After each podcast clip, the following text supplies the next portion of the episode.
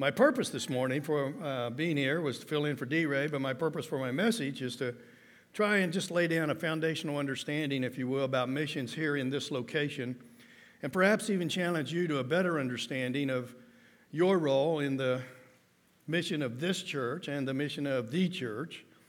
See, the church in America right now is currently facing a uh, major challenge, and you know this, and Namely, how do we present a timeless and a vital message to a culture that views the church and its message irrelevant? See, we're all aware that the cultural landscape of America is changing rapidly. Maps are gone, they've been exchanged for GPS. Texting is now replaced calling the you know picking the phone up and calling somebody and shopping happens from home 24 hours a day. You can do it on your phone. You don't even have to be on your computer.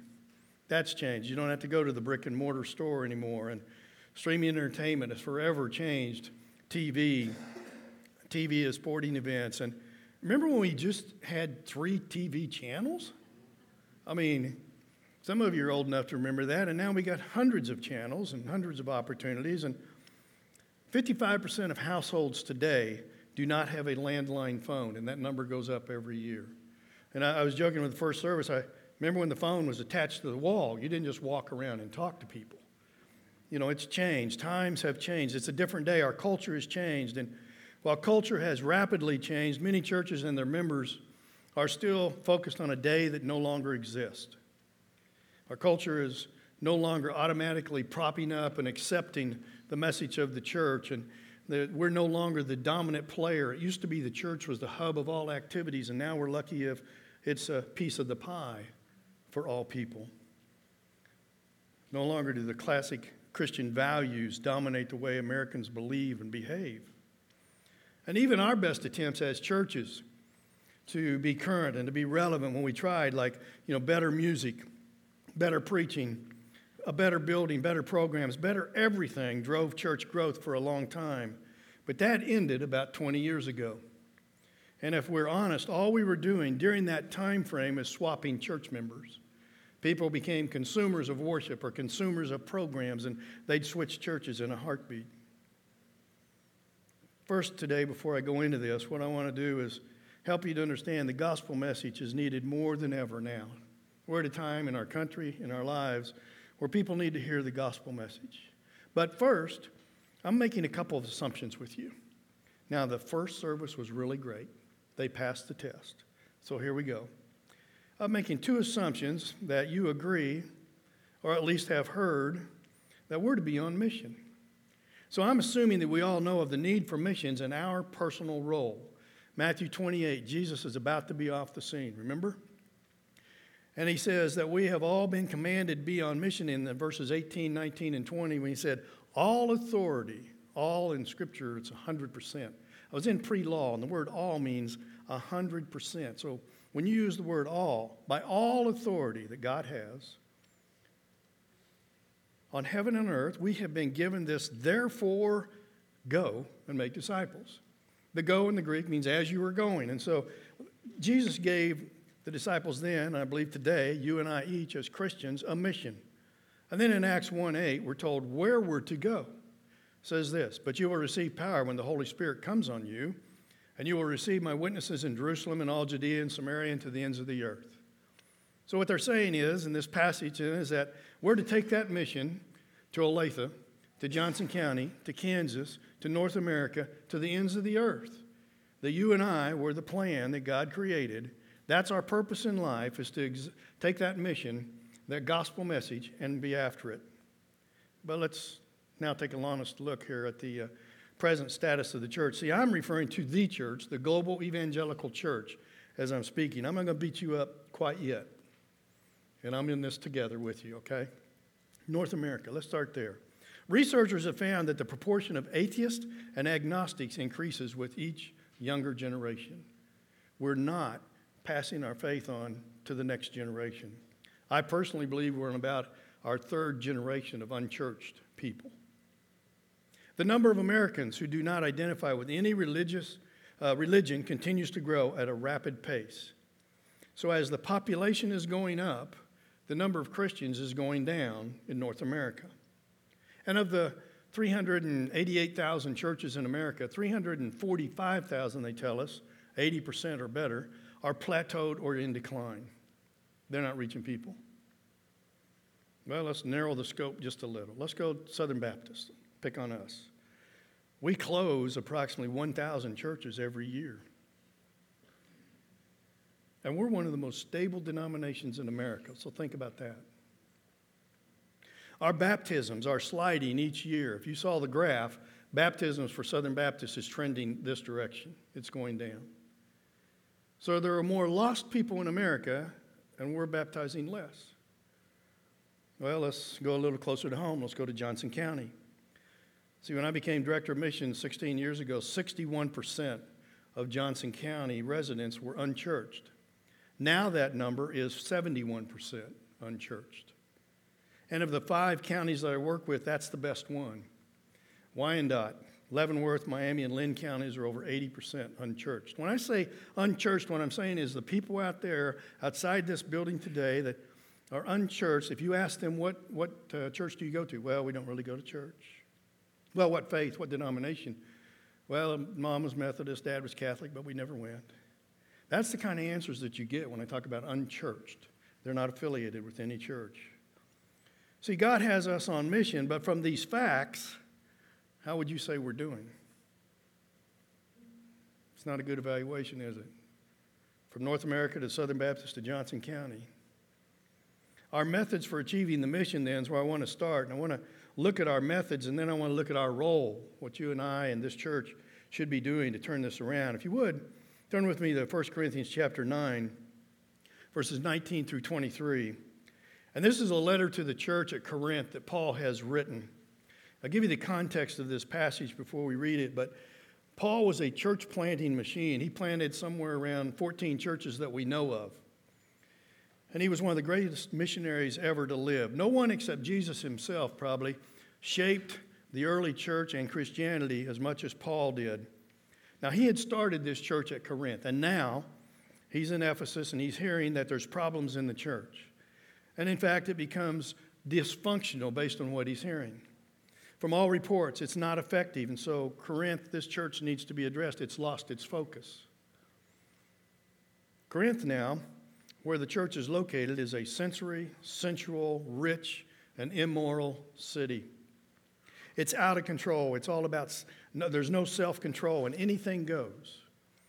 And now the culture is impacting the church more than the church is impacting the culture, and Paul wants to address that, but does that sound familiar? The culture that he's trying to address with his churches and ministry?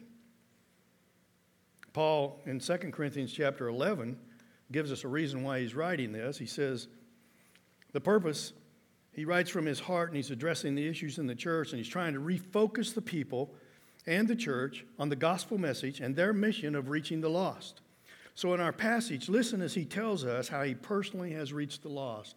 He tries to give himself as an example and the zeal that he has to encourage them and to challenge them get refocused, be about the mission. Now, let's look at our passage 1 Corinthians 9, verses 19 through 23. Though I am free and belong to no man, I make myself a slave to everyone, to win as many as possible. To the Jews, I became like a Jew, to win the Jews.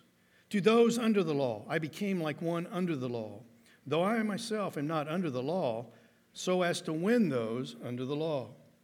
To those not having the law, I became like one not having the law, though I'm not free from God's law, but am under Christ's law so as to win those not having the law.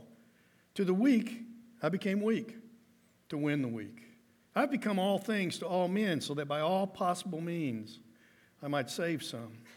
And I do all this for the sake of the gospel, that I might share in its blessings. See, Paul had grown up a Jew, and it's important to understand his background. He followed Jewish customs, that was the culture that he was used to. He learned from the very best Jewish teachers. He was associated with other Jews often, and that's really all that he associated with. He's very comfortable with the Jewish culture. You may remember he was also Saul before he became Paul. Think about Acts chapter 8. And there is the stoning of Stephen recorded there, and, and Saul is standing off to the side, encouraging and laughing and saying, Yeah, go ahead. But then in chapter 9, Acts, Saul becomes who we know as Paul. And all of a sudden, God called Paul to be on mission because he had this encounter with God and the Lord. And now he's telling him, You go spread the gospel message. What's interesting is Paul took the same zeal that he had for persecuting Christians and he applied it to now preaching the gospel message to the lost. That's the encouragement I want us to see today. See, Paul was concerned about the lost. He changed from persecuting them to all of a sudden sharing the gospel with them. It's interesting. God sent him, though, to the Gentiles. And we just learned he was a Jew of a Jew. He was, that was his culture.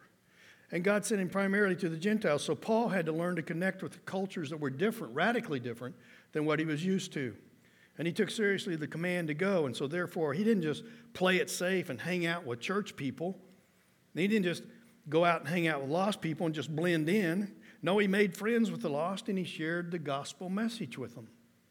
See, Paul was concerned that those in the church had accepted the gospel message, but now they're living more like Corinthians than they are like Christians. That'd be like me saying, I'm concerned that we're living more like Johnson Countyans than we are like Christians. Understand this Paul accepted the God given mission and had a zeal for it. The same mission that you and I have been given. Paul tells us in this passage that he has learned to connect with the changing cultures. He's, he's learned to connect with changing cultures that God called him to reach. God placed him in these different cultures. You know, I think about the different cultures I've been experienced, uh, been experienced to and been through in my life. Competitive swim meets growing up, travel baseball teams, college, national sales company. I worked for Carnation for a number of years. Professional rodeo, high school wrestling team parents sitting in the bleachers all day Saturday. Johnson County, that's a culture. We live in Leawood. Trust me, that's got its own culture. And then there's others. All have different cultures and like Paul, I think we today need to be students of the culture around us, the mission field that God has placed you in. Think about your different cultures, your mission field, and where God has you. Think about the people that you're surrounded by every day. The only way you and I are going to be able to relate to them is to get to know them and to share what God has done in your life and what He can do in theirs. And that's our mission. Now go back to our passage. How many cultures did Paul change and adapt to in this passage? He said, I became like the slave, became like the Jews, like those under the law, those not having the law, and the weak. In fact, he was saying, I'll do all that is possible to change my methods so that I might save some. Paul was open to changing his methods, but he never changed the gospel message. So, what was Paul's purpose in adapting his methods? He tells us six times here so as to win. See, Paul had a whatever it takes mentality. Paul is focused on the mission. If you were to read through the book of Acts, which gives us some more information about Paul, you'd find that he's familiar with all the customs and the practices of the various cultures, and he made himself become educated on that. Paul was careful to point out that even though he's familiar with these cultures around him, that didn't mean he imitated them or he became like them necessarily. For example, when he says that he became like one under the law, what he was saying is he's very careful to point out that didn't mean that he became lawless. In other words, he got to know him, he built a relationship with him, but he didn't do what they were doing. So for us today, we have to realize, you know, it's kind of difficult sometimes to associate with lost people, to find an appropriate avenue to be around somebody with an ungodly lifestyle. And so we have to be intentional in our efforts if we're to be on mission. So I'll tell you this that getting them into this building is not the most effective method. Inviting people to church is down the list somewhere now. A missional lifestyle, being on mission for Christ, when it comes to reaching people, is the way we're going to reach our culture today. Now, Derek would kill me if I, I were to say, he'd be frustrated with if I were to say, don't invite people to church. That's not what I just said.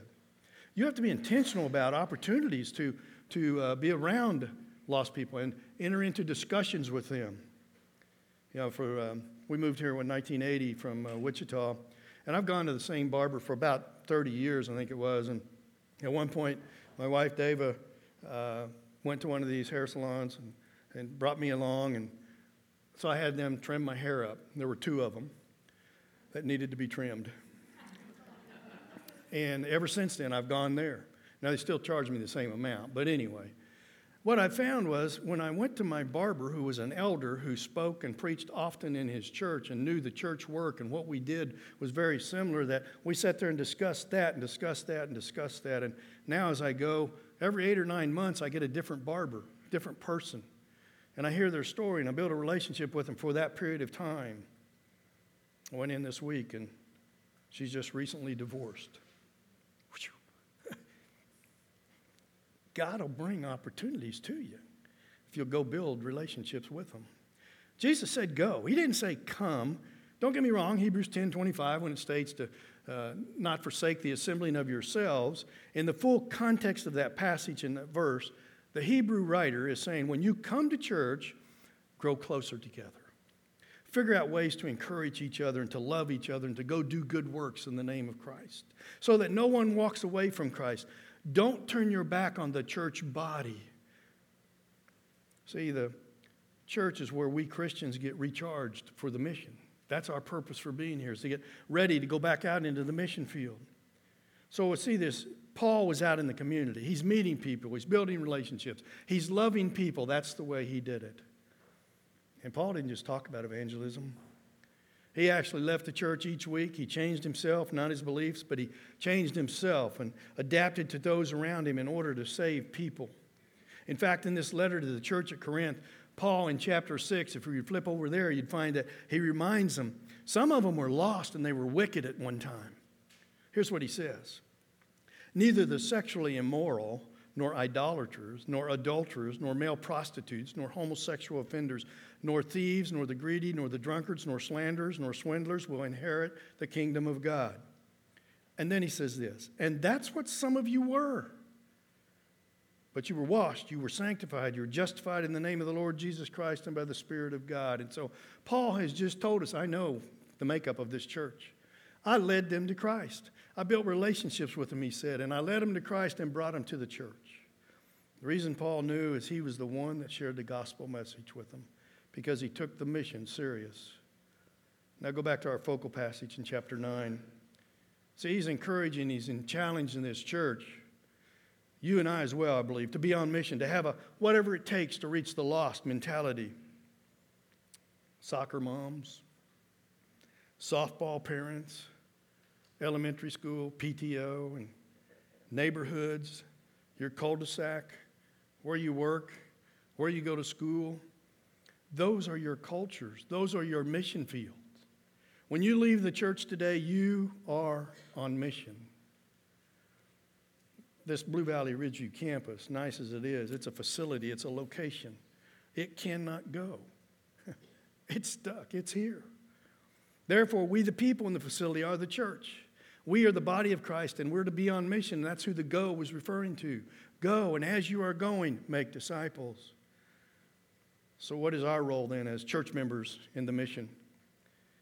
Well, Reggie McNeal stated in his book, and I love the book, but The Present Future, which was written about 20 years ago, he said this We used to believe, and some still do, if you build the perfect church, they will come.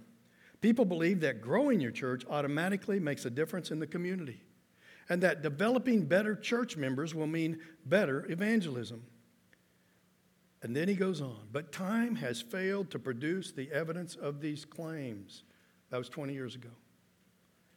See, just making improvements to our buildings and our programs is not efficient not as efficient or effective as it used to be. Yes, we want excellence. We want excellence in our programs. We want excellence in the presentation of this building and the landscaping and the paint. And yes, we want all that, but I'm here to tell you that's not what will bring people in. 12,000 cars drive by your location every day, almost 13,000. They have no clue why we're here today, don't know what we're doing in here. See, if coming to Christ means coming to the church at a set time, you need a new strategy. In fact, churches that only think Sunday and only think building will continue to shrink. What we need today is a missional lifestyle where every Christian is on mission for the gospel message. Right now, the church in America has a PR problem, and the gospel message is not being spread because the communication system, you and I, we're failing. We, you and I, are the solution that God has provided, and He's counting on us. See, we're to be on mission. That's our purpose for living. That's why we're here. That's not working. I mentioned earlier how things have changed. I don't know about you. Remember going on vacation?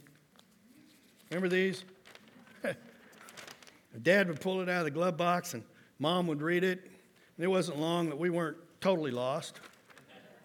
And then it was like, okay, I got it, I got it. And then they had to fold it back up, hopefully, and get it back in the glove box. The map company said, we got a problem. We need to improve our product because that's the problem. So what they do? Well, then the map companies, and hopefully I'll get that back together before we go home the map companies go out and so they said, we're going to make it easier to read. So they bigger print. Then they said, we're going to make it easier to fold up. And so they made it easier to fold. And, and then, they, then they looked at it and they said, well, we probably need to draw where you're going. And so we're going to laminate it so you can draw and you can trace the route that you want to take. See, the map companies thought they just needed to make improvements. They're solving the problem with that. And what they didn't realize is the culture's changed. Technology changed the whole ballgame for them and their, their product. People now prefer someone to talk to them, someone to show them the way. So we have GPS. Just improving the church will not result in reaching the lost. That methodology is not as effective anymore. You see, folks, people outside the church think church is for people that are already here, not them. And if they won't come to us, then we have to go to them just as Paul did. See, they're, they're not coming to this building, but if someone will talk to them and show them the way, they'll come. See, our role is to be the one showing them the way. Turn back to chapter 3 and 1 Corinthians, continue a little bit about Paul and what happens in this church. They had lost their focus. And so they're having conflict, and that happens in church today still. And so Paul writes to them, and he's trying to teach them that all of us have different gifts and spiritual gifts. So quit arguing about whose gift is best and why this one's better than that one and all this. And so he says, I planted the seed, Apollos watered it, but God made it grow. So neither he who plants nor he who waters is anything, but only God who makes things grow. The man who plants and the man who waters have one purpose, and each will be rewarded according to his labor. Now, Paul's just told us we all have a role in the mission of the church. Every one of us has a spiritual gift. And so we all have special gifts God gave us for the mission of His church. Stop fighting with each other, he's, he's telling them. Accept each other. Focus on the mission. Accept everybody else's giftedness. They're going to do things a little different than you are. Accept that. Our role then is to use our gifts and accept the gifts of others to achieve the mission. In the middle of that passage there, he used this word but. It's a key word, it's a little word. He says, but. Now, that's a contrasting word. You know, earlier we saw therefore, which means you always look to see what's before the therefore, so you know why the therefore is therefore. Now, the but, it is God who grows the church. It is God who grows the church. But the, the thought before that, the contrasting thought was, I got a gift, you got a gift, I water, you do. And he's explaining that. And then he goes, but don't take credit for growing the church because it's God who grows the church. See, we were called to be obedient. The results, the growth, is God's responsibility. That's what Paul is saying in our focal passage today. He said, I have become all things to all men so that by all possible means I might save some. I believe we're to go, to run as hard as we can, to make disciples, and then God's the one that will determine the growth of the kingdom. Sadly, in my job, what I see all the time is Christians and, to, and churches today, we play at obedience, and because we're so busy, we half heartedly go, and our faithfulness or our lack of predetermines a lack of results for the kingdom. God can't bless us if we don't try. We allow our personal preferences and our choices to dictate our priorities and what we will do and how we would do it, and we completely lose focus on the mission we were given. Your purpose for life is found in that Matthew 28 and Acts 1 passages. Now, listen to this. Sometimes we allow our personal our personal desires to override what's best for the kingdom. Do you realize there are churches spend 95% of their budgets on church members?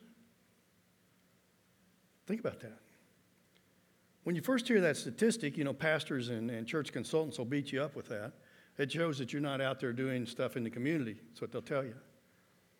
Well, okay, we, got, we, we need to pay our pastors. That's biblical. We need to do things in excellence. I, I believe that and everything. If it's going to take 95% of the church budget to do that and to, to buy the curriculum and the materials and the different things that we need to, to do church, then how are we going to be the church? See, let's look at this statistic from a different angle. I think that statistic that 95% of the budget is spent on church people, people that are already here, it shows the importance of each one of us being the outreach arm, the marketing tool, if you will, of the church for the gospel message. We're God's marketing plan for his message. We're to be on mission in our everyday lives. And so we save the church money. Let's look at it that way by being on mission and doing what we're called to do. Remember, the command was go. Nowhere does the Bible tell us to come and sit. We're to actively be involved in growing the church. We're actively to be involved in growing the kingdom. A sense of unity has to prevail. We must each be going in the same direction, pursuing the vision God has for the church. It's about, here's my expression, those not here yet. Those not in the kingdom of God is what the gospel message is all about. Rick Warren, in his purpose driven book, he makes a statement in there that church members, he said, it's not about you. It's not about you. It's about those not here yet. 1 Corinthians 3 here is telling us then that it's God who grows the church, and my responsibility is to be on mission for God. We need to get out of His way. If He's the one that's going to grow it, we need to do our part. Sometimes we get in the way, either intentionally or without realizing it, like choosing our personal preferences over the lost, or causing conflict or division in the church, as happened, as happened here in Corinth. Not using our gifts, withholding our gifts. Anything that hinders the growth of the church, you hinder God's work, which I would suggest is called sin. See, Paul in this letter to the church at Corinth is trying to refocus them on the mission, draw them back to their first love. By his example, he shares and shows us the gospel message is for everyone. And that reaching out to the different cultures is what we should do, that methods must and will change with the culture, but our message will never change. When Jesus gave us the command to go and said that by all authority on heaven and earth, we need to accomplish the mission. See, we became at that point plan A. See, God's counting on us. We're the number one method to grow the kingdom. It's not paid staff. They're to equip us, remember, on Sunday mornings to go and be on mission. If you're not intentionally building relationships with lost people and having spiritual talks with them and leading them to a relationship with God, you're not obeying the spirit of the command to go that we all agreed to earlier. Well, let me close with Paul. One final thought here? I, I like reading about Paul and his life. And at the end of book uh, of Acts, at the end of Acts, we see Paul, who's been through the ringer. I mean, he's had trials and tribulations that we've not faced. And just after being in prison for years and under house arrest, in chapter 28, verse 30, says this For two whole years, Paul stayed there in his own rented house and welcomed all who came to him. Now, catch this in verse 31. Boldly and without hindrance, he, reached the, he preached the kingdom of God and taught about the Lord Jesus Christ. He's a shut in. He can't go anymore. He's a shut in, and yet he's still on mission. Boy, if that'd humble you. He didn't have the ability to just jump up and go out and run to Walmart. No, he's a shut in and he's still on mission. And as people come to visit him, he makes sure he shares the gospel message. You see, we lead hectic lives. Don't lose sight of the mission God's given you as you run through your life. Paul, even when he couldn't get out, was on mission. Today, I think Paul should be an example for us his zeal, his encouragement, his challenge to each of us.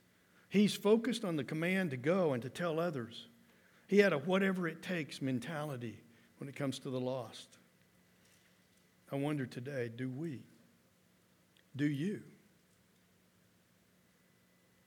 The world we live in is lost, but the cause is not. See, God is well aware of our circumstances and our changing culture, and He placed us here to ministry, He knows exactly where we are, and He put us here, and He can guide us in how to be the church and what we're supposed to do if we rely on Him. And I would suggest that kingdom thinking will challenge our church thinking, but kingdom focus will challenge our lifestyle. Many of the things we do in our church and in our lives are simply our own traditions, our own personal preferences, and we need to let go of some of those. We need to focus on the priorities that God's given us, His mission, and take on a whatever it takes commitment so that we can win some, just as Paul said. We must so that we might win some. Let me close the word of prayer.